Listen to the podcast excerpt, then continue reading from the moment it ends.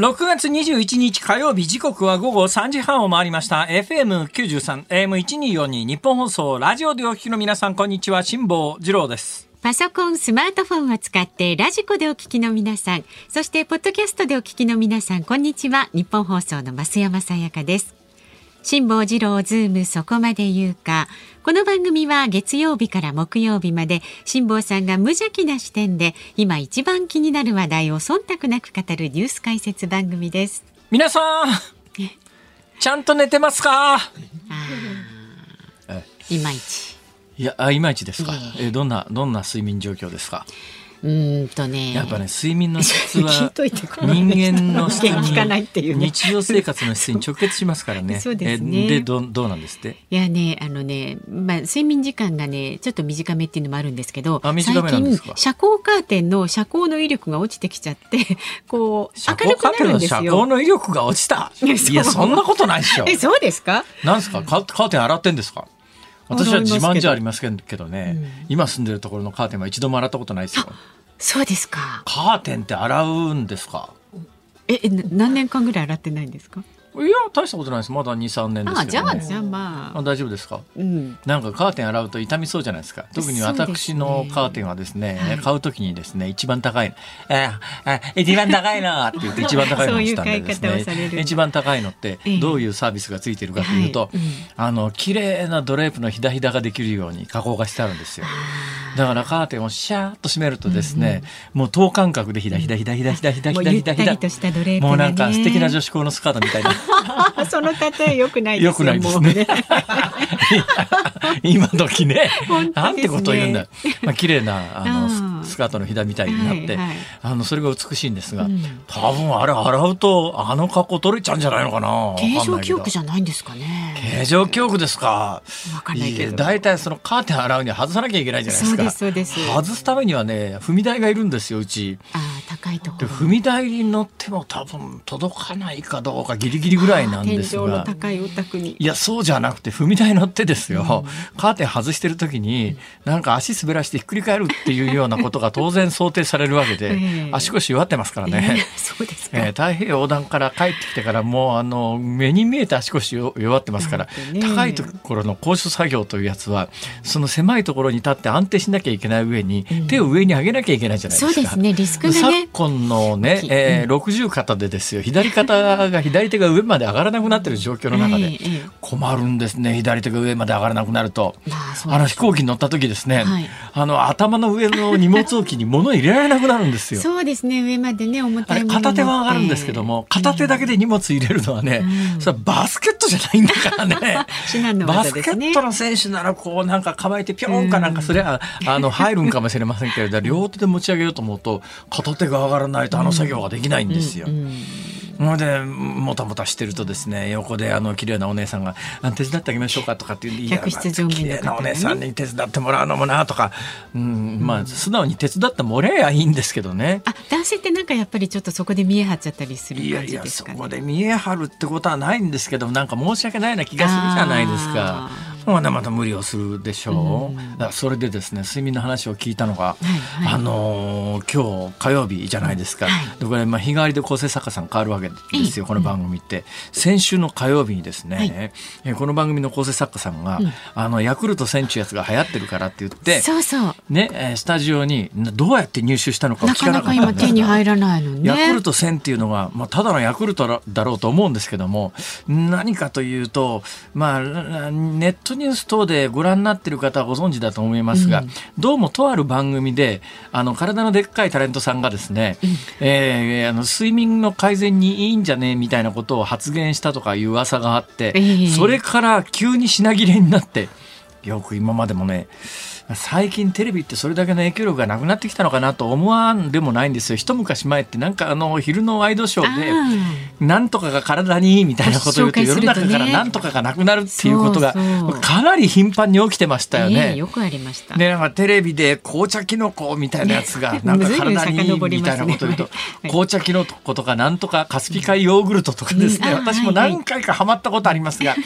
あのカスピ海ヨーグルトは若干入りましたけれども紅茶キノコだけはね不気味で、うん、あれはいまだにあの紅茶きのこってなんだかよくわかんないけども紅茶きのこやりました？いややってはないです。いや紅茶きのこやってる家いると、なんか瓶の中にきのこみたいなものが生えてて、それが紅茶きのこでなんかあれが当時テレビかなんかで体にいいとか悪いとかなんかいう話になってて、うん、皆さん紅茶きのこみたいなやつを栽培してたことがあったんですが、あれ謎なんですよいまだに。なんかの菌類だろうとは思うんだけど、えー、紅茶をほっとくと中に菌が生えるんですか？いやそれでね、その紅茶キノコっていうのが多分日本で流行しても30年40年ぐらい経つわけですよ。はいはい、ね、つい先々週ぐらいに、うんあのうちの船今年の春に浸水をさせて最初に浸水をさせた時に、誰かがペットボトルの2リットルのお茶を持ち込んだんですね、はい、そのペットボトルの2リットルのお茶を、うん、えー、ちょっとだけ飲んでそのままキャップしてまあ来週来るからいいやぐらいなつもりで放置しといたんですね、はい、それが23か月経って誰も気が付かないまんまそこに放置されていたやつを冷蔵庫の中にしまって冷蔵庫のスイッチを入れてよく冷やしたんですね、うん、で先々週ぐらいにだから最初初に一口飲んでからもう数ヶ月経ってる状況の中のお茶が冷蔵庫の中に保存されてたんですよ。それであのよく冷えてますから喉乾いてる状況の中で、何にも見ずに最初にコップに開けて飲んでうまいなやっぱりこうお茶は。やっぱりよく冷やしてるってうまいなうまいなうまいなって言ってて最後残り少なくなった段階でコップに入れずにそのまんまペットボトルにもう最後だからと思って口つけてガボッと飲んだやつが、なんか喉に引っかかったらしいんですよ。グゲゲゲゲゲとか言い出して「どうどうしたどうした?」ってペッと吐き出したら、あのこう普通のペットボトルの2リットルのお茶だと思ったら、そっから直径数センチの、えー、茶色い固形物が出てきて。おそらく自然発生紅茶キノコだと思うんですね。だけどそれまで飲んでた人間はコップに開けて飲んでる段階では気が付かなかった残りが少なくなって、最後に残ったやつは一気に飲んだやつがガボッと吸い込んでお茶だと思って飲んだら固形物が喉に引っかかった時の衝撃は想像するだけで恐ろしいよね。えでもご無事だったんですかその方。今ここにいますから。そうなの。大丈夫です。よかったよかった。そんなこともあって飲み物にはこういろいろあるわけですが、うん、えー、たまさまた 多分マツコ・デラックスさんかなんかが、うん、えー、睡眠改善にヤクルト1000がいいってテレビで言ったらしいっていうのがあってそれから品切れになって、うん、急激に世の中からなくなって入手困難になって。はいはいえー、ヤクルト1000って乳酸菌飲料だからその乳酸菌の効果として体にいいのは分かるし、えー、まあ、基本ヤクルトだから、味の想像もつくし、はい、えー、それが睡眠改善って言われた時に、うん、どういう因果関係があるのか分かんないけれども、えー、テレビで有名人がそう言ったということで急に品切れになって、うん、えー、興味はあったんだけど変えずにいたところが先週の火曜日にここの番組の別の子さっきあのガボって飲んだ人とは別の構成作家さんがですね どこで入手したか分かんないけれども、うん、えー、まあ、ワンパッケージあれワンパッケージ1ダスぐらい入ってるのかな、ね、それをあのどっかから入手してくれたやつを、惜しげもなく私たちにね。そうなんですそうなんですよ。その場で飲むのもったいないから私は持って帰って、持って帰りました。それでちょっと眠れない夜に飲んでやろうと思って昨日。飲みました飲みました全く睡眠改善には効果がなかったですね。まあ辛坊さんにはなかったと。いやだってもともと睡眠改善のためのあの食品じゃないでしょ？まあ、ね、ね、乳酸菌飲料だから、うん、それは乳酸菌は体にいいと思いますけども、うん、睡眠改善とは違うんじゃないのかなと。いうのは私の感想でありますが、うん、えまあそんなこんなでねえみんな無事でよかったなっていうそういう話です。まあ飲み物はねあの賞味消費期間内にきちんとね、あのー、一、ね、回封開けちゃったら飲むようにしてください。ペットボトルのお茶でお茶だから腐らないだろうと思って何ヶ月も放置しておくと、うん、中に紅茶キノコ用の物体が発生するということがありますから おそらく何かの菌類ではなかろうかと思いますが もう今となっては証明のしようがありませんが命に別状はないということも判明しております。はい、そうですけどお気をつけください。そのまま飲み込んじまったら体に良かったのかもしれないよね吐き出さずに。いいのか悪いのかも。チャレンジャーですよそれは。はい、はい。さあでは今日も株と株と為替の値動きから、はいね。はい、お伝えしていきます、はい、今日の東京株式市場日経平均株価大幅に反発しました。昨日と比べて475円9銭高い。2万6246円31銭で取引を終えました昨日から今日にかけて欧米の株式相場や先物指数が堅調に推移し投資家心理が改善したほかこのところの株価下落で割安感が出た銘柄を買い戻す動きが目立ったようです。で為替相場は現在1ドル135円10銭付近で取引されています。昨日のこの時間と比べると20銭ほど円安になっています。さあ、ズームそこまで言うか、この後は昨日の夕方から今日この時間までのニュースを振り返るズームフラッシュ。で、4時台はマスク着用と熱中症、夏のコロナ対策はというこのニュースにつきまして、医学博士で、えー、秋葉原駅クリニック院長の大和田清さんにお話を伺います。で5時台に取り上げるのは米先物取引再び消滅で歴史に巻くというニュースにズームします。番組では今日もラジオの前のあなたからのご意見お待ちしております。メールは zoom zoom アットマーク 1242.com 番組を聞いての感想はツイッターでもつぶやいてください。ハッシュタグ漢字で辛坊治郎。カタカナでズーム。ハッシュタグ辛坊治郎ズームでつぶやいてください。で今日もお送りいたします。ズームをミュージックリクエストエンディングにお送りする曲をね決めてもらいますが。はい、えー、今日は紅茶きのこを食べた時に聞きたい曲。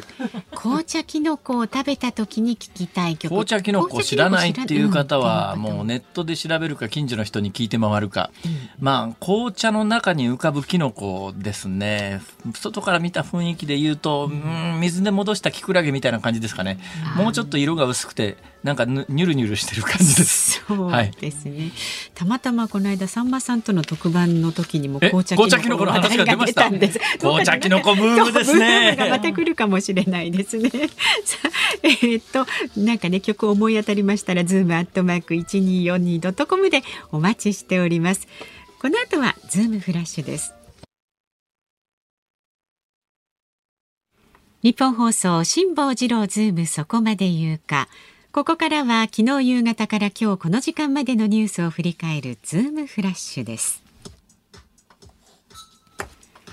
ウクライナ軍は昨日南部にロシア軍がミサイル14発を撃ち込み国内最大の港があるオデッサ市の食料倉庫が破壊されたと発表しました。ロシアによる封鎖が続く黒海で緊張がさらに激化しています。第26回参議院選挙は明日公示され7月10日に投開票されます。去年10月に発足した岸田政権の9ヶ月の運営に対する初めての審判となります。安定政権の確立を目指す自民公明両党は定数248のうち非改選議席を合わせて過半数125議席の獲得を目標とします。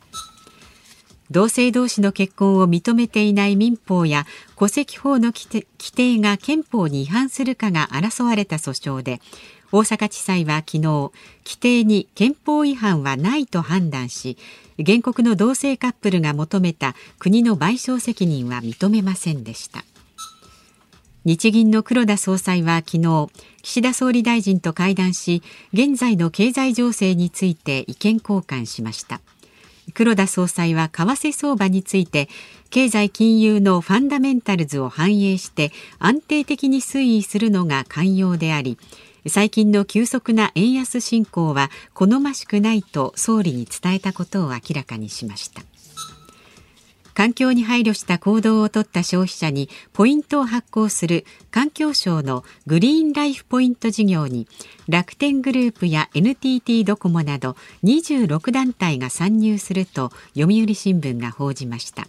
8月以降順次発行をスタートさせます。オランダ政府はウクライナに侵攻したロシアへの天然ガス依存度を下げるため石炭火力発電の利用を増やす方針を発表しました。脱炭素に向けてこれまで稼働率を35%に抑えていましたが制限を解除します。JR 東海の列車内から行き先表示板などを盗んだとして愛知県警中村署は窃盗の疑いで静岡県焼津市私立高校教員の秋山博樹容疑者を逮捕送検しました。列車は愛知県新城市の JR 飯田線で起きた落石の影響で1日から駅構内に止められていました。すでに営業停止を発表していた香港の水上レストランジャンボキングダムが南シナ海で沈没したと運営会社が昨日発表しました。長年停泊していたアバディーン港から非公開の場所に曳航中南シナ海で転覆し沈みました。乗務員に怪我はありませんでした。そこまで言うか。えー、まずですね先ほどヤクルト1000の話題を冒頭やった時に、はい、いやもともと別にあの睡眠用に作られたもんじゃないしみたいなことを申し上げたんですがどうもヤクルト1000という乳酸菌飲料のホームページをたどっていくとやっぱりあのこういうのにいいんじゃないっていうところに、まあ、ストレスの緩和であるとか睡眠の質改善みたいな歌い文句はあるということなんで、全くそういうことを目指していないかというとそうでもないっていうところがあって。ね。はい、えー、ただ私があの昨日の夜試してみた見たように、うん、睡眠薬代わりに寝る前に飲んで役に立つというようなもんではないと。睡眠薬ではないですからね。はい、えー、うん、ということなんで一応念のため付け加えておきますが、はいはい、えー、ものすごくうがった見方、まあ、邪推も含めて、うん、えー、したいと思います。えー、邪推するんですか？はい、南シナ海で沈没したジャンボキングダムです。ヤクルト1000の話はもう終わりました。よかったです。ヤクルト1000の話は置いときます。はい、そうじゃないんです。あのジャンボキングダム、はい、私が何回か行きましたあの香港名物のね、うん、えー、あの小さな船で渡っていって、あのなんつったって幅が76メートルあります。中国王宮風の巨大な建物が、あの香港の湾のところに浮かんでてですね、これにボートで行って、えー、豪華晩飯を食うという。有名レストトランでもう日本人の香港ツアーの中には必ず含まれていたという、まあ、タイガーバームガーデンとこのジャンあタイガーバームガーデン知ってます？はいはい知ってますよ。変ですよねあそこも。なかなかね面白いところこもなんかシンガポールだか香港だかのお金持ちの方がお作りになったということで、う。ん、なんか石膏細工なのかセメント細工か知りませんけれども虎だとかなんだとか わけわかんねえもんあって。あもう行ってええ？っていうえ？みたいなところが、えー、ありましたがいやまああのタイガーバームガーデンはともかくとしてですね、はい、えー、ジャンボキングダムものすごくうがった見方をします。はい。わざと沈めたんじゃねえか。えー、それは。えー、私がそう思う根拠をいくつか述べてみたいと思いますがあくまでも邪推ですからね、あくまでも邪推です。まず、はい、沈んだ海域の南シナ海、うん、意外と深い。平均水深1000メートルあります一番深いところは5000メーターぐらいあります。めちゃめちゃ深いです。えー、平均水深1140メートル最深部5015メートル。これだけ深いとね、うん引き上げ不可です。不可能です。で実は小さな声でしか話しませんが、最近海洋汚染防止法みたいなものが国際条約で締結されてから、大っぴらに誰もやらなくなりましたけど一昔前、はい、古くなった船の一番安上がりな処理方法は沈船処理って言って水深の深いところを持ってって、はい、わざと線抜いて沈めちゃうっていうのが普通に行われていた時代があるんですが認められてたんですか？当時は違法行為じゃなかったんですよ。今はダメだと思いますよ。だけど今回この船ってそもそも老朽化してましてね。あのジャンボレストランが開業したのは1976年なんですよ、もう46年も経ってんです、大概船も46年も経ちゃね。まあまあ次ちょっともうそろそろ限界じゃないの？っていうのとそれからあのジャンボレストランが、え閉鎖された時のニュースで次の使い道決まってないっていう一節があったんですよ。それであの経営会社が、えー、とにかく金がなくてあそこの香港の沖合に係留して維持するだけでも数千万円毎年お金がかかってその維持費が払えないからもう営業やめますって言って次引き取り手は決まっていないけれどもどっかに運びますっていうニュースだったんですよ。はいはい、最初ね普通そういうのってさ引き取り手決めてから運ばないか？まあ、引き取り手決まってませんけども、香港から運び出します。次どうするか分かっていません。運営会社お金がありません。あれだけでかいものをね、本気で解体しようと思うと、相当な解体費用かかりますね。そりゃそうでしょうね。一番安上がりなのは、あの、線抜いて沈めちゃうっていう、昔ながらの処理の仕方なんですが、やっちゃったんじゃないのかなと私なんかは思いますがこれは単なる私の想像です。何も発表されておりません、うん、はい。えー、ただまあと現場の推進から考えてうんやっちゃったんじゃねえかなっていう気がぶっちゃけしなくてもありません。やっちゃったといえばその一つ前のニュースですよ、はい、学校の先生がこれね。はい電車で、えー、止まっていた列車。これもなんかねなんかの加減で止まずっと止まっててあの落石の影響でねこれがこれが何がニュースかというとですね、はい、もちろんあの一つこれがニュースになった理由は、えー、犯人が学校の先生だった高校の先生だったっていうのが非常に大きなポイントなんですが、はい、それと同じぐらい大きなポイントは今から2週間ぐらい前に、えー、ずっと止まったまんまになって落石事故の影響で止まったまんまになってる列車があるよとその列車っていうのが結構鉄道マニアには人気の列車でなんか部品盗まれてんじゃねっていうニュースが2週間ぐらい前にすでにあったんです。ネットニュースで。でネットニュースでおい、部品盗まれてんじゃねえかみたいな話が、まあ、ネットを中心に、ネットニュースになるぐらいですから、ネットを中心に盛り上がっていて、どうもそれを受けて、捜査が入って捕まったんじゃないのっていう、はい。これまた、うがった見方を兼ねてなんですが、はい、えー、周りの状況からすると、かなりあありそうだな。ちなみにこの私立の私立学校の先生の秋山容疑者の自宅というのが、はいえー、警察に捜索をされてですねそこで押収されたものの写真というのが、えー、共同通信があの各メディアに配信している写真であるんですが もう本当に鉄道ファンってしょうがないよねって鉄道ファンはみんな別に犯罪者じゃありませんから合法的な手段で、うん、えー、オークション等で実際に鉄道会社があの行き先表示板などを売り出すこともありますからね。うん。ね、そういうところで合法的に手に入れたものに関しては別にあのでどうってことないんですが、うん、どうも今回警察が押収したということはこの証拠品はほとんどが盗まれたものであろうということは容易に想像つくわけで。まあ、電車についてる行き先表示板であるとかそれから昔の駅の、うん、えー、駅舎の柱に縦にこう表示されてるひらがなの駅名表示板であるとかが、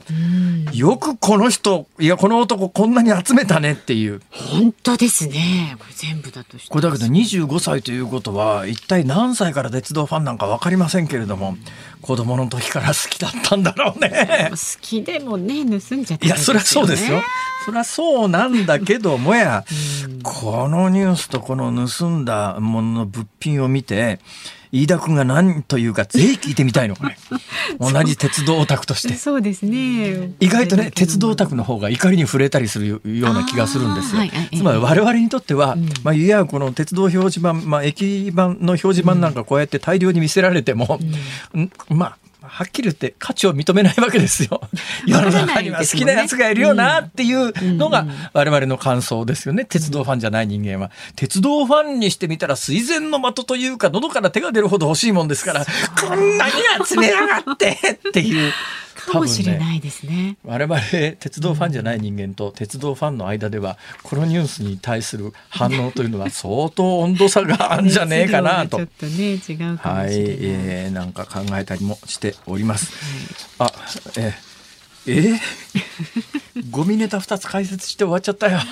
あ、ゴミネタじゃねえか。まあ、そうですね。船沈没したやつは。そうですよ。大きなニュースまあでも誰も死んでませんからね。まあ、とりあえず船だけ沈没しました。はい。はい。えー、ズームフラッシュでした。21日火曜日時刻は午後4時を回りました。東京有楽町日本放送第三スタジオから辛坊治郎と。日本放送の増山さやかでお送りしています。今ね頭ちょっと辛坊さんの声が もしかしたらかけたかもしれませんが上がってませんでした。すいません。はい。えっとねご意見いただいてますよ。毒熊さんかな、ポイズン熊さんだえー紅茶きのこってそういうものだったのか椎茸的なのを後から入れると思ってたわ。飲んだことないっていうやっぱり知らないね、私も実は紅茶キノコに関してそれほど詳しいわけではなくて私のイメージで言うとなんか自然にかなんか誰かからちょっとずつ菌をもらってくるのか分かりませんが。そうみたいですね紅茶あとかのヨーグルトもそうですよね。ヨーグルトブームの時のあのカスピ海ヨーグルトも誰か育ててる人うん。にちょっと分けてもらって牛乳の中入れてっていうやつですよね。ねはい。あとねさゆりんさんもこの紅茶きのこについてなんですが、はい。私の父が作って飲んでいました。私も何度か飲みましたがちょっと紅茶の腐ったような味で好きではなかったけど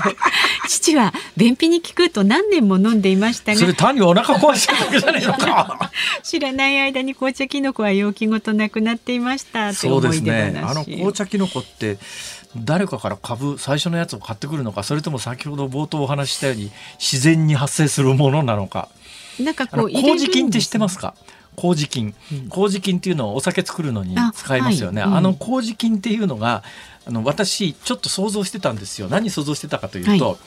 ももしうん太平洋横断に失敗して無人島に流された時に、はいサバイバルしなきゃいけないじゃないですか。うんサバイバルしていくときに、自分で醤油とかお酒とかどうやったら作れるんだろうっていうのを考えたことがあっそんなてこと考えながら。それで、はい。そしたらどうやったら作れるんだろうかって考えたときに、えあの基本麹菌の元になるのは、まあ、カビですよね。えうんうん。あの要するに発酵する、うんだから人間にとって有用な発酵するカビのことを麹、ね、だから腐っちゃうか有用かというのは人間から見た時のあの差でしかないわけで。あそうですねでそういう自然にそういうカビみたいなやつは空気中にいくらでもあるんですよ。はい。でまあ、あの有名な酒蔵なんかはあのその蔵の中の工房麹作るところで、えーそこの、まあ、蔵の中にいっぱいこう目に見えないけれども、うん。居ついてるやつ酵母菌みたいなやつが、これがまあいい酒の味を出すみたいな話があるように、じゃあ無人島で自分で酒を作りたい時どうしたらいいかっていうと、はいまあ、米みたいなものをこう腐らすといろんな種類のカビがこう、ね赤だの青だの黄色だの黒だのってそれの中でうん。ちょっとずつこう味試してみて ここのカビいけるって言ったらそのカビだけを大量に作るっていうかこうやって酒造りができるということ。をあのああのは編み出したわけじゃなくていろいろ調べて行き着いたんですが。がだからね太平洋横断の時にはそういうくだらないこともずっと考えてたんですよ。そういう時間はたっぷ無りあり人ましたもんね。島に流れ着いた時どう？だその時に困るのは、うんここでだったらいくらでもネットで検索ができますから情報手に入れられますよ、そうですよ。船の上はネットがつながらないわけですよ、うん。ネットつながらない中で、うん。自分の頭の中で編み出せるものは編み出さないとしょうがないでするかってとこがねそうなるとね。だからサバイバルってやっぱりね最後ね生死を分けるのは知識の量だと思いますよ。どうやって生き抜いていくかというのは、えー良い子の皆さん生きるために勉強しよう。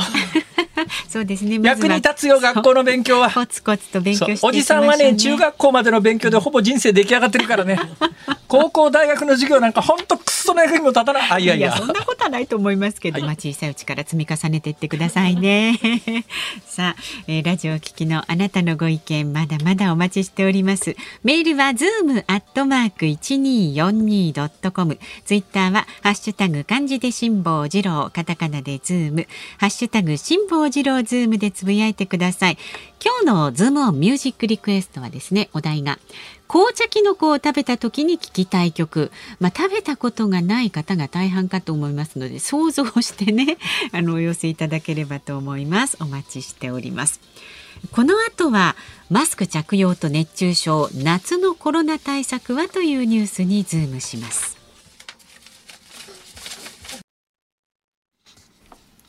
ニッポン放送ズームそこまで言うか。この時間取り上げる話題はこちらです。マスク着用と熱中症夏のコロナ対策は。今月17日福井県福井市の港小学校で児童20人が熱中症の疑いで搬送されました。校外学習の移動時に担任がマスクを外すよう指導したものの全員が外すことはなかったと言われています。福井市教育委員会の担当者はマスクをつけることに慣れて外すのをためらう子もいる。強制もできず悩ましいと話しています。体調管理機能が未熟な子どもは大人より熱中症のリスクが高くこの夏もマスクとどう付き合っていけばいいのかが課題となっています。いや今日ね初めてです。コロナ禍以降初めて私、ここへ来るまであの歩いてくる話はよく番組でしてますよね。いつものように、えー、あの晴海通りというやつをポコポコ歩いてきたんですよ。そしたら銀座4丁目よりちょっと南ぐらいのところで向かいから来る女性が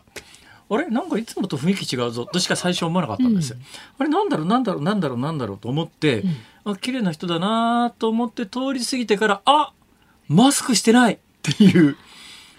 もう本当にこの1年で初めて見ましたね。ああ、なかなか人の顔を全部ね。ええ、そうそう。だからその今までは目しか見えなかったんで、あれだけど今日、ね、なんで私の心の中で、ああ、綺麗な人だなと認識できたかとする、言うと、マスクしてねえわっていう。本当久々すっごい新鮮でしたね。思わず追いかけてって、どうしてマスクしてないんですかって聞こうかと思ったぐらいですが、さあ一体いつまでマスクするのか。なりました。はい、今日はこのニュースにつきまして、医学博士で秋葉秋葉原駅クリニック院長の大和田清さんとお電話がつながっています。大和田先生よろしくお願いします。はい、よろしくお願いします。お願いします。え大和田先生前にも出ていただきましたが、現状のコロナの感染状況はどういうふうに見てらっしゃいますか？えっとですね、患者さんも陽性っていうか、後で分かった人もいるんですけれども、何人もいらっしゃってるわけですけれども、本当に肺炎になる人がいなくって、ええ、普通の風邪化してきてると思います。なるほど。えー、ということは、まあ、あのコロナの騒動も大きな意味では転機を迎えてるって感じがしますねあそう思います、おっしゃる通りだと思います、えー、そんな中、先生、なんか最近、本を出されたようで。あそうなんですよ。こう、大体こうなることがなんとなく臨床ずっと長くやってると分かってたので、ええ、あの去年のうちにお書きしてて、はい、であの前回、辛坊さんとお話しした時もね、え、似たようなことをお話ししたと思うんですけども、はいはいはいはい、それをまあ本にしたって感じですね、えー、もう恐れ恐れてはいけないコロナは消えるびっくりマークっていう、そういう本です。ビジネス社からね、あそうですね、ウイルス自体は消えないわけですけれども、調べなくなれば、それで終わりになっちゃうわけです、ね、そうですね、まあ、従来のコロナ型の風邪っていうのがそうでしたから、まあ、そうなっていくっていうことなんだろうと思いますが、そんな中、今日のメインテーマはマスクなんですが、はいはい、先生、マスクの着用状況について、どう見てます？先ほど辛坊さんがなんかつけてない人見てびっくりしたとかおっしゃってたんですけれども、えーえー、もうびっくりしない状態になってるんじゃないかと思うんですよね。僕あ、勤めてるのが秋葉原なんですけれども、えー、ちらほら外してる人いらっしゃいますし、はい、コンビニにあの今日急いでて、あのコンビニに入るときぐらい、顎マスク僕してること多いんですけど、えーあの普段外しちゃってるんですよね、僕もね、はい、あんまり意味がないので、ええ、ねあのそのまま会話して出てきちゃって、ああ、してなかったっていうのは後で分かったりするぐらいなので、なるほど。ほとんどもうあのみ皆さん、お互いの目を気にしてるだけで、うん、あの必要でつけてる人は少ないんじゃないかと思うんですよね。うん、そんな中、でもまあ、えー、学校現場でマスクどうするみたいなことが結構議論になってるんですが、先生から見て、どんなふうな状況ですか、ね、えーとですね、学校はですね、子どもさんたちはコロナにもともと被害なかったわけですよね。はいはいはい、ですからもう、外していいって大号令かけるべきなんですけれども、えー、あのー、うんどうしてもですね人の目とか親の目が気になっちゃって、はい、学校の先生も萎縮しちゃってると思うんですよね、えー、そこが問題だと思います、えー、これ、子どもさんがマスクをしていることは、やっぱり先生の目から見て、やっぱり異様というか、問題があるというふうに見えてますか？そうですね。あの、熱中症とかあの、汗がつくと窒息するっていう現実的な問題もあるんですけども、そもそも必要がないものを、あの必要がないけど、礼儀のためにつけましょうっていうのが間違いだと思うので、ええ、あの教育現場ですから、自分の体に必要ないものはやめましょうということで、みんなで一斉にやめれば、それで済んじゃうと思うんですよね。なるほど。あの今、先生おっしゃいましたけど、マスクしてると、そんなにあの熱中症であるとか、呼吸であるとかに問題が出るんですか？あそうですね、これ、WHO も動画作って紹介してるんですけれども、ええ、あの僕たち、口からあの呼吸っていうのは、やっぱり体温調節の大事なものなので、はいあの排気ガスっていうか、排気したものをまた吸ってるわけですから、なかなかあの冷気を吸うことはできない、ええ、それからあのマスク内に二酸化炭素溜まってしまいますし、はい、あのマスクってあの水分つくと口に張り付いちゃうわけで、ええまあ、いろんな弊害があるわけですね。実際にそのマスク着用してて、熱中症になるリスク、あるいはその、えー、呼吸が支障が出るリスクってどのどの程度あるんですか、えっと、何倍とは言えないんですけれども、えマスクして熱中症になっちゃってる学校はいっぱい、どこの学校か分かんないぐらいもう報告されてますよね。はあ、で、その熱中症とかあの窒息の問題以前にですね、やはり必要ないものを外すっていうのが、ええ。鉄則で、はい、であのー、もう調べなくなって、ウイルス、クラスター、学校の先生、心配しなくていい状態になってるわけですから、えええあのマスク外したからうちの子がコロナになった、あの子がコロナになった、それであのなんか競技に出れなくなったとか恐れて、ええ、マスクしてるわけですから、ええ、そもそも予防のあの力を持たないマスクでね、はい、あの子供たち縛り付けるのはよくないと僕は思ってます。予防の力がやななないんですか？そうですね、隙間から呼吸してますし、大抵。はいはいそれからあのエアロゾル、すごい細かい粒子であることが分かったので、ええ、マスク素通りしちゃうわけですし、え、完璧に朝から夜まで密着してつけてる人もいないわけです。はい。ね、あの給食の時外してますよね、であの教室なんか粒子が散乱してるわけですから、はい、意味がないわけですよ。いやもうあの私基本的におっしゃる通りだと思うんですがそれでも私あの、えー、マスク基本してるわけですが私マスクしてる理由はもうはっきりしてましてやっぱりあのこの日本という社会の中で社会的連帯というのをマスクで示すことがとても大切だろうという意識が。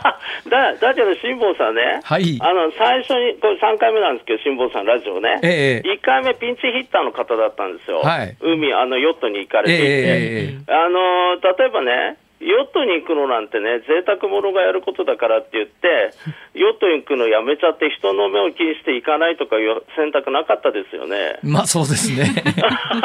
それはそうだ。そういうことですよ。みんな、あの、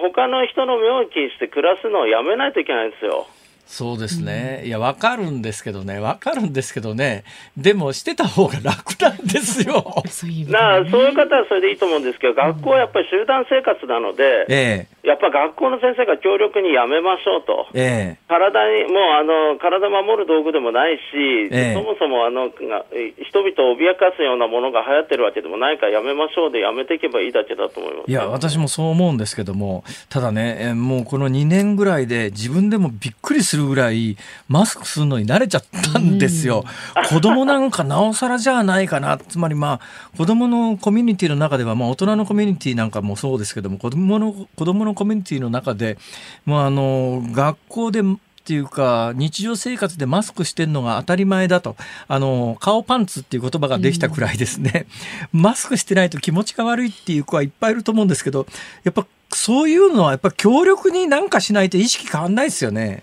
えーとね、協力なんかしないとっていうより、やっぱり学校は、学校の先生がコントロールしてますので、えーはい、学校の先生が辞めましょうって言ったら辞めるんですよ。まあそうですね。うん、そう。それから大人の方に関してはですね、えー、長い何十年も暮らしているうちに、わずか数年の習慣でね、はい、あのもうあのから顔にあのマスクつけないとだめな習慣がついちゃいましたっていうのも間違いだと思います。そう間違い例えばですね、僕の外来、うん、今日サーファーの人来たんですけど、はいはい、あの、かっこ悪いからっていう理由だけでつけてない、ずっとつけてない人もいましたし、あの、場所によってはですね、ずっとつけてない人もいるわけですよ。いや、わかる、わかる、わかる、わかる、わかるっていう理由はですね、あの多分ねサーファーの人がマスクするとどうなるかっていうとマスクのところだけ白く抜けちゃうんで。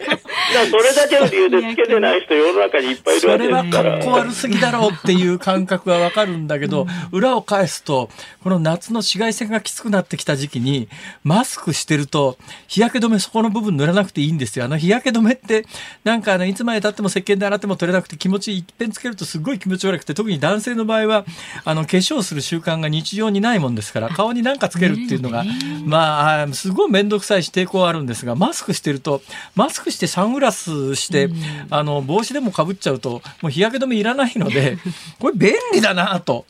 思っちゃうところもあるんですけどね。そうですかね、マスク外した開放感がそれにも勝るんじゃないですか？いや、まあそうなんですけど、そうなんです。帽子外して、えー、あのマスク外して、えー、風に吹かれた方が辛坊さんだって海の上の気持ちよさを思い出すでしょ？そうなんそうなんですよ、そうなんです。それはそうなんだけども。本人を語んないと。そうなんですけど、でもね、なんかね、本当にさっきの顔パンツじゃないですけどね、この2年間ですっかりね、パンツ状態になってるんだっていう。まあ、ここからはですね、で、どれぐらい早くですね、えー、脱出できるかの競争じゃないですかね。まあ、そうかもしれないですね。どうですか？いまだにあの、今日これ、ここへ歩いてくる途中にもですね、えー、PCR 検査場で客引きしてたりなんかするんですけども、なんか、なんか異様な光景だなと思うんですが。どうですかね？まあね、どうなんですかね？辛坊さん、でも、やっぱり、本当は外したいんでしょ？あ、マスクですか？そうですね。あ、うん、マスク外したいっていうよりもね、最近ね、完全に忘れて家出ちゃうことがあってですね、ええ、つい最近これちょっとラジオで紹介したんですけども、え、先日もあの、マスク忘れて家出たんですよ。で、車で空港まで行って、空港の駐車場に、あの、車止めて出ようと思った時に、あ、マスクないわと思ってですね、これは一大事だと。マスクないと困るあの世間的に困ると思ったもんですから、あのゴミ箱の中からマスクを拾ってですね。これはよくないですよね。なんか別の菌がねついてそそんな状況の時にですね 僕風邪ひいてるかなって検査しに行きます。はあ。もうねそこまで来てんすよ世の中の人って。はあ。そうっすね。そうっすよ。だからこれが消えるっていう本書いた理由なんですよね。なるほどね。まあ、あのウイルス自体がどうのこうのとかっていうよりももうこのいや特に最近、まあ、オミクロンになってから特になんですが、はい、社会的騒動としてのコロナという意味合いの方がやっぱり大きいですもんね。それがね、尾を引いてるだけですよ。もうすでに、例えばですね、沖縄とかアフリカでオミクロンが流行った時の、状況を見れば、オミクロンってどういうものか分かってたわけで、はい、ね、あのそれが現実的に感染者数が増えても、あの目の前に出てきただけなわけですよね。えー、だからあの、例えば新しい変異型が出てるわけですけど、アフリカの様子見れば、感染者数も増えてませんし、えー、重症者数も増えてない。それが、はいだからあのよく川を登れ、海を渡れっていうじゃないですか、えー、あの海外の事例を見ることで、未来の日本で起きることを予測してるわけですよね。はい、だあのそういう状況だったら、マスクも検査もいらないわけですよね。まあそうですね。で、えー、どうですかね、アルコール消毒の習慣とか、それからいろんなところに店に入るので、えー、体温を測る習慣みたいなものはまだまだ残ってますけども、いつ頃このあたりはやめた方がいいんですかね？お店の人が片付けたら終わりじゃないですか。邪魔だなと思って。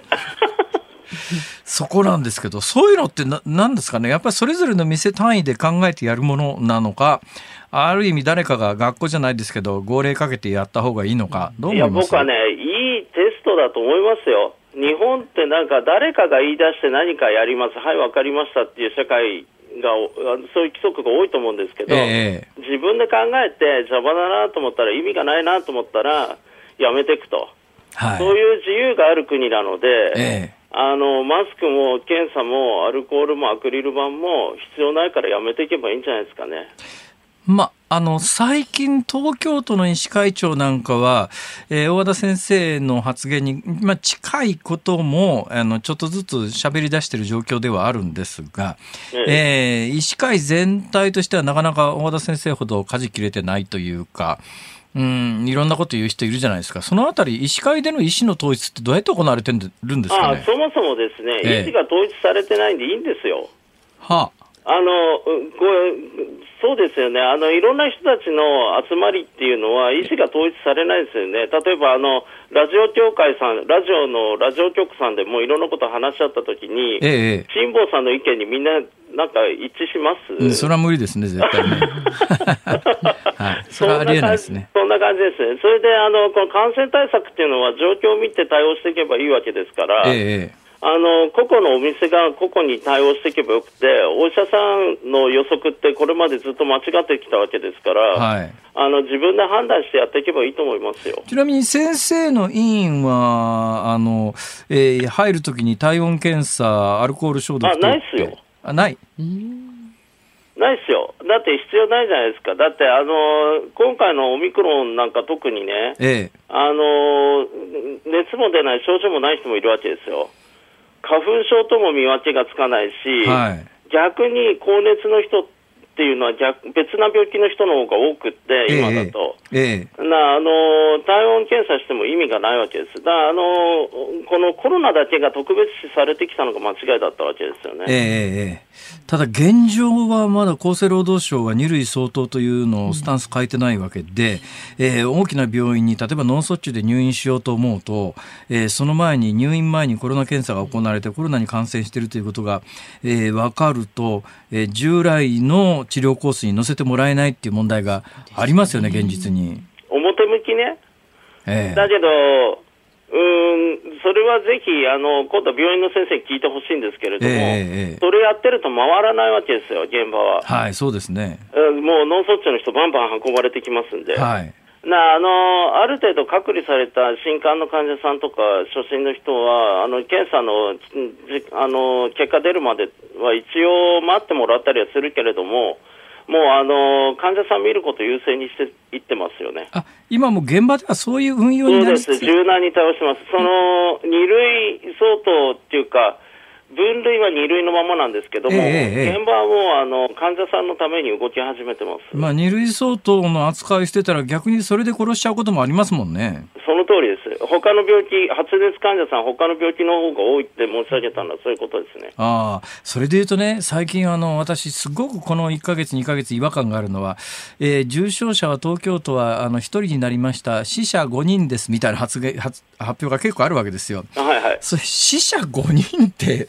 なんかそれだけ聞いてるとオミクロンでもそれだけの死者が毎日出るぐらいの病気なのかしらとか思うんですけどあれも2年前に厚生労働省の通達でどんな病気で死のうとその亡くなった段階で検査してコロナに感染していればコロナ死と発表するというそれが残ってるから多分コロナで毎日何人も死亡例が出てたりなんかするだろうと思うんですけど、他のウイルスとか他のばい菌調べたらそれが起源菌かもしれないですよねそうするとね本当にコロナで何人死んでるんだっていう統計は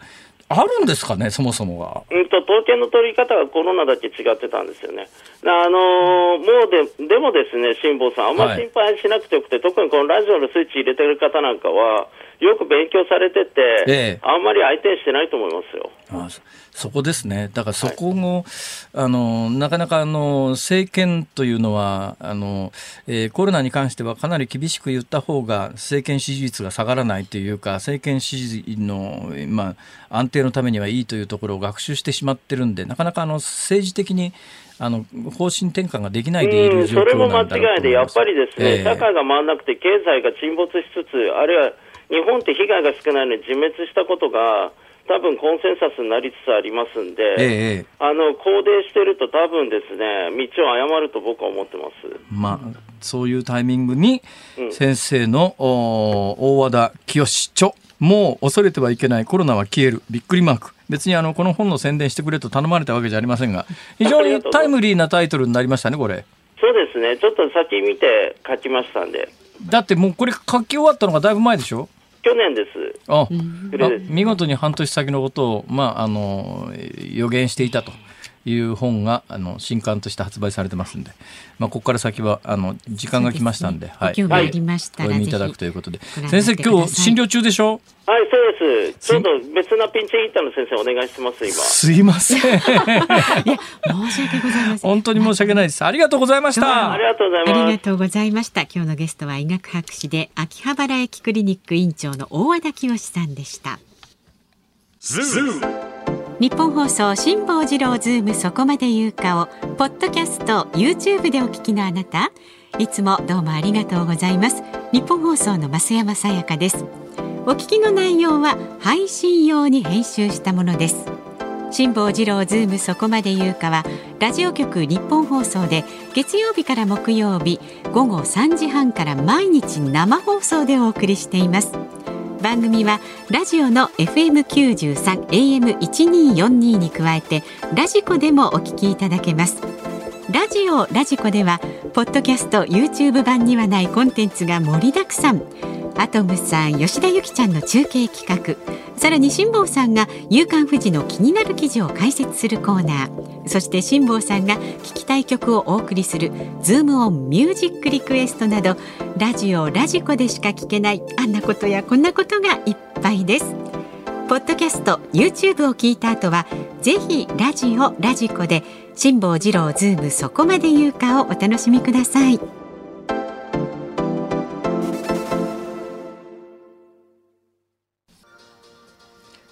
6月21日火曜日時刻は午後5時を回りました。辛坊治郎です。ニッポン放送の増山さやかです。ズームそこまで言うか。この時間はズームオンミュージックリクエストご紹介していきます、はい、ありがとうございます。今日のお題は紅茶きのこを食べた時に聞きたい曲ですね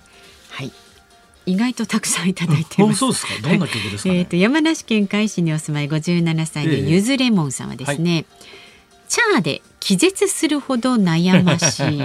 ね、お茶を飲んで気絶するほど驚いて体は大丈夫か悩んだみたいなので、ね、と、はい、それから神奈川県のますみさん60歳の方。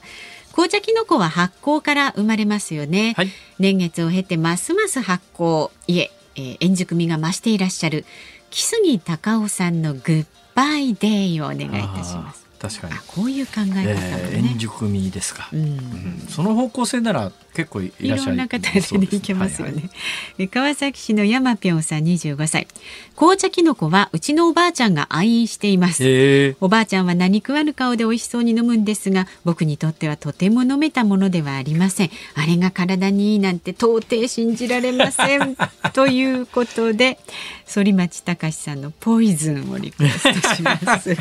毒にはならんでしょう。毒にはね、ならないと思います、それからスノーライダーさん足立区55歳。リクエストは猪木ボンバイエ。なんで？キノコといえばえのき、えのきといえばアントニオえのきといえば登場曲思い出しましたと。えのきボンバイエね、はい、変化バージョンですねこれ。ええ、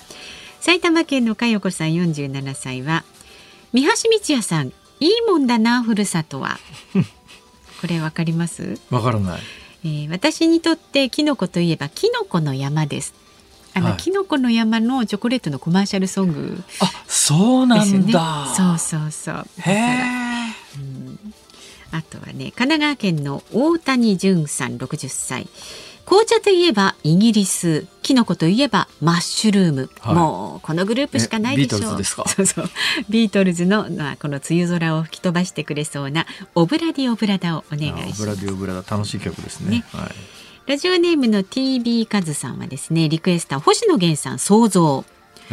これはキノコといえばスーパーマリオ。スーパーマリオブラザーズ35周年のテーマソングなんです。ほうほう。それからですね千葉県のまるまるさん米米クラブの何ですかこれはっていう歌。そんな曲あんの？あるみたいですよ。あとは一番多かったのはですね、はい、14人の方いただきましたが、ええ世田谷区にお住まいのみかんジュースさんとか窓越しのお京さん沼津市、えー、他いただきましたが柏原芳恵さんのハローグッバイ。この間柏原芳恵のハローグッバイかけたばっかっすよね、はい、何のテーマか忘れたけど、えー、はい。そうこれはねもちろん紅茶の美味しい喫茶店ということで。はい。わ、はい、かりました。えー、結構迷いますねこれね。そうですね、うん、はい。本日のズームオンミュージックリクエスト、はい、決定します。はい。ビートルズオブラデオブラダそこですか。はい。たまには洋楽もいいんじゃないかろうかと。うんうんうんはい、じゃあ梅雨空吹き飛ばすようにね、オブラディオブラダをエンディングでお送りします。番組ではラジオの前のあなたからのご意見24時間お待ちしております。メールで送ってくださる方は zoom zoom アットマーク 1242.com ツイッターはハッシュタグ漢字で辛坊治郎。カタカナでズーム。ハッシュタグ辛坊治郎ズームであなたからのご意見をお待ちしております。ニッポン放送辛坊治郎ズームそこまで言うか。今日最後にズームするのはこちらです。米先物取引再び消滅で歴史に幕。大阪府大阪市の堂島取引所の米先物のほぼすべての商品が昨日取引最終日である納会日を迎え日本で唯一の米先物取引が事実上終了しました。江戸時代に大阪で始まり戦時中の中断を経て2011年に試験的に復活本庄城を目指しましたがわずか11年で再び消滅しましたそもそもえー、あの増山さんに質問ですが、はい、堂島って場所わかります？ああ、ちょっとピンとこないですね。ピンとこないですか？うん、じゃあ大阪の地図を頭の中に浮かべてください。東西に大川、旧淀川というのが流れていて、はい、えー、この番組でも何回も申し上げているように、うん、フランスのシテ島のようにですね、うん、真ん中に中之島というのがあって、えー、北が堂島川南側が土佐堀川、うん、つまり大川がその中之島を挟んで、南北に2つに分かれますよね、はい、2つに分かれて当然またこう一本の川にも、でそのまま大阪湾に流れ込みますが、その中之島というのはなんとなくイメージつきますか、はい。はい、分かりました。中之島の北側の、えー、だ大川が2本にかの川に分かれるところの北側の川が堂島川なんですがこの堂島川を越えた梅田寄りのところです。この辺りが堂島という地域で、江戸時代に幕府が米を年貢として各藩が徴収するわけですよ。うん、各藩が徴収した年貢米を現物を基本的にこの堂島に集めてきて堂島で売買をしてそこで、値段をつけるんですね。うん、でまあ現物の取引から始まってやがて政府公認というか幕府公認のえー、現物じゃなくてもうあの半年先の米を売ったり買ったりすると、はい、でこれはまあ半年先半年先の米なんで売ったり買ったりするのに、まあ、例えば例えばよ。例えばですけど10キロ1万円なら10キロ1万円、まあ、1両でもいいや。10キロ1万円でこう1年先に買いますっていうふうにこうもう決めちゃうわけですよ。はいはい、そうすると米農家に米の売り手だからまあ基本的には各藩ですね。米の値段が下がるとあのものすごい損じゃないですか。だけど、半年先にもそれは10キロ1万円で取引しますよっていうふうに決めとくと、あの、米が豊作で、米の価格がガンって下がっても、その値段で売買が、売買が成立するんですよ。これが先物取引ってやつで、逆に、あの、米の値段がガーッと上がった場合には、あの、現物取引だと、あの、それは売る方は得するけれども、買う方はすっげえ値段で買わなきゃいけないんで、そういう取引安定するためにも、半年先のものをもう値段決めて、売り買いを成立させとこうっていうのが基本先物取引で、小豆だとかいっぱいあって、それも今の FX の外国為替の証拠品取引なんかと同じように、レバレッジっていうのをかけて、まあ、いや、ギャンブルみたいなことができるわけですよ、それで。ね。ね、ちなみに私の辛抱家の4代前の先祖は、あの、小豆相場で手出して失敗してですね 電池電波と売り飛ばすという大変なことが明治時代にあったんですがで米相場というのも昔は米というのは日本の主要な、えー、最も江戸時代においては根幹をなす商品ですから、えー、この先物取引っていうのは今全世界に当たり前にありますが全世界のマーケットの中で一番最初に始めたのが堂島の米相場というぐらい。それで売り買いはものすごくデリケートですよね。一瞬のタイムラグで大損をこいたりするわけですよ。ところが、いや、その、米の売り買いの差配をするのは、江戸時代に各藩の判定みたいなやつがあって、責任者がいるわけですよ。取引は大阪で行われてるわけですよ。ね？要するに、1週間も前の取引の価格で取引なんかできないじゃないですか。江戸時代のこの日本のシステムのすごかったのは、堂島の米相場って、旗座を振って、やり取りすると東京大阪間500キロあるのが数時間で結ばれちゃうの。米相場上がってるって言うと旗こっち振ってみたいなことでやってその10キロごとぐらいにその旗をこう覗く櫓と望遠鏡があって。それをつないでいくんですか？そうなんです。その旗振りをつないでいって東京大阪間数時間でだから、おい、米相場が、堂島の米相場が上がってるぞ、売りだっていうのを、江戸の判定で指示して、そうすると2時間ぐらいで、堂島の米相場にその指示がいくっていう。すごいですね。すごいんですよ、この情報伝達速度も含めて。このシステムは、江戸時代に確立したこのシステムは、世界で最高のシステムだったんです。でそういうこともあって堂島の米相場ってやっぱ大阪の文化でもあるんで復活させたよね。長くあの途絶えてたんだけど復活させたよねっていうのがあって、うん、一旦仮に復活したんだけども、はい、商いが成立しないんですよ。というのが、多分ね日本の今の JA を,、えー、を中心とする米の大きなピラミッドがありますね。その中に組み込まれるのが多分ね現実に現物の米を扱ってるその日本の大きなマーケットで力を持ってる人が嫌がったんだと思いますね。そんなところでいや銭儲けのネタとしてその米取引されるのは嫌だな嫌だなとか小豆相場みたいなことに米相場が使われるのは嫌だなっていうようなおそらくいろんな関係者の思惑もあって、えーまあ、米相場を復活させたい側は、まあ、江戸時代からの伝統だし、堂島の米相場復活させたいよねっていう思いがあって復活させたんだけども、そこでじゃあ米を実際取引するかっていうと、取引するかっていう方の実動部隊の人たちが、いや、堂島に米相場、それは何かの教習で復活させたのはいいかもしれないけど、そんなところでうちの米取引されるのは嫌だなっていうんで、日本で実際の米のやり取りしてる一番巨大な組織は JA ですから、この JA が多分ね乗らなかったんだと思いますね。で結局取引が商いも成立しないしいつまでもこれほっといてもう意味がないよねということで今回も完全になくなりますという話なんですがただこのあの堂島で成立した先物取引というシステムとその発想と、え江戸あの江戸時代に東京大阪間を数時間で情報伝達できていたっていうこの日本の歴史はね全世界に、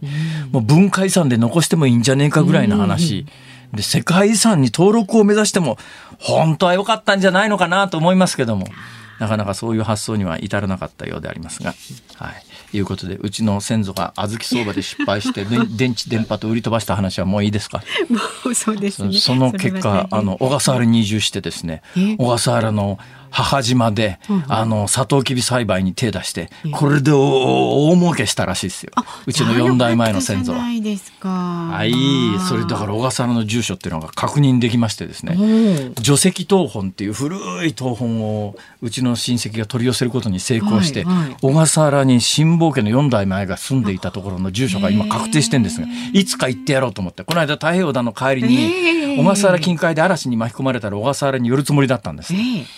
ただもうそういうことにならずにですねとにかく早く帰りたいと一心で まあ、ね、小笠原の横を通過して帰ってきてしまいましたが、今度はちょっとねそれチェックしに、はい。ね、小笠原にね、そうですね。あの小笠原丸っていうので行こうと思うとですね最低でも往復2週間はかかるん。でごめんなさいねいやいやいや以上ですそれは困る以上ズームオンでした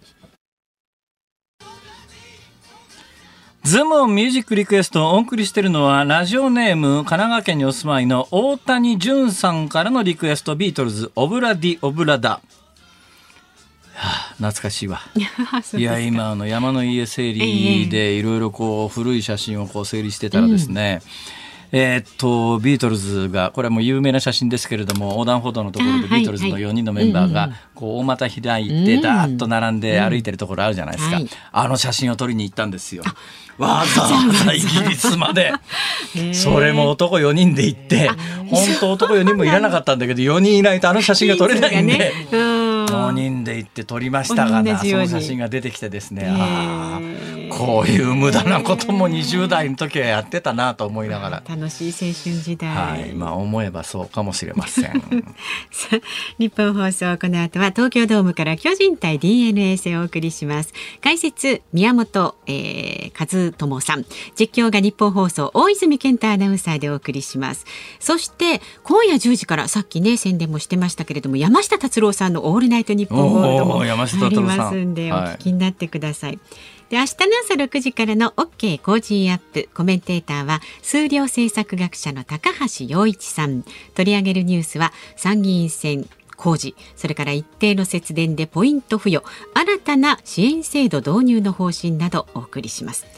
明日のこの番組ズームそこまで言うかはウクライナ侵攻から100日経過勝負の分かれ目というニュースにつきまして東京大学先端科学技術研究センター専任講師の小泉優さん登場ですいつも火曜日の夕刊富士のコーナーで必ず私がいろいろ喋った後、飯田君の記事も出てますというのが今日言わなかったんで、今日出てます。ここまでの相手は辛坊治郎と。増山さやかでした。また明日。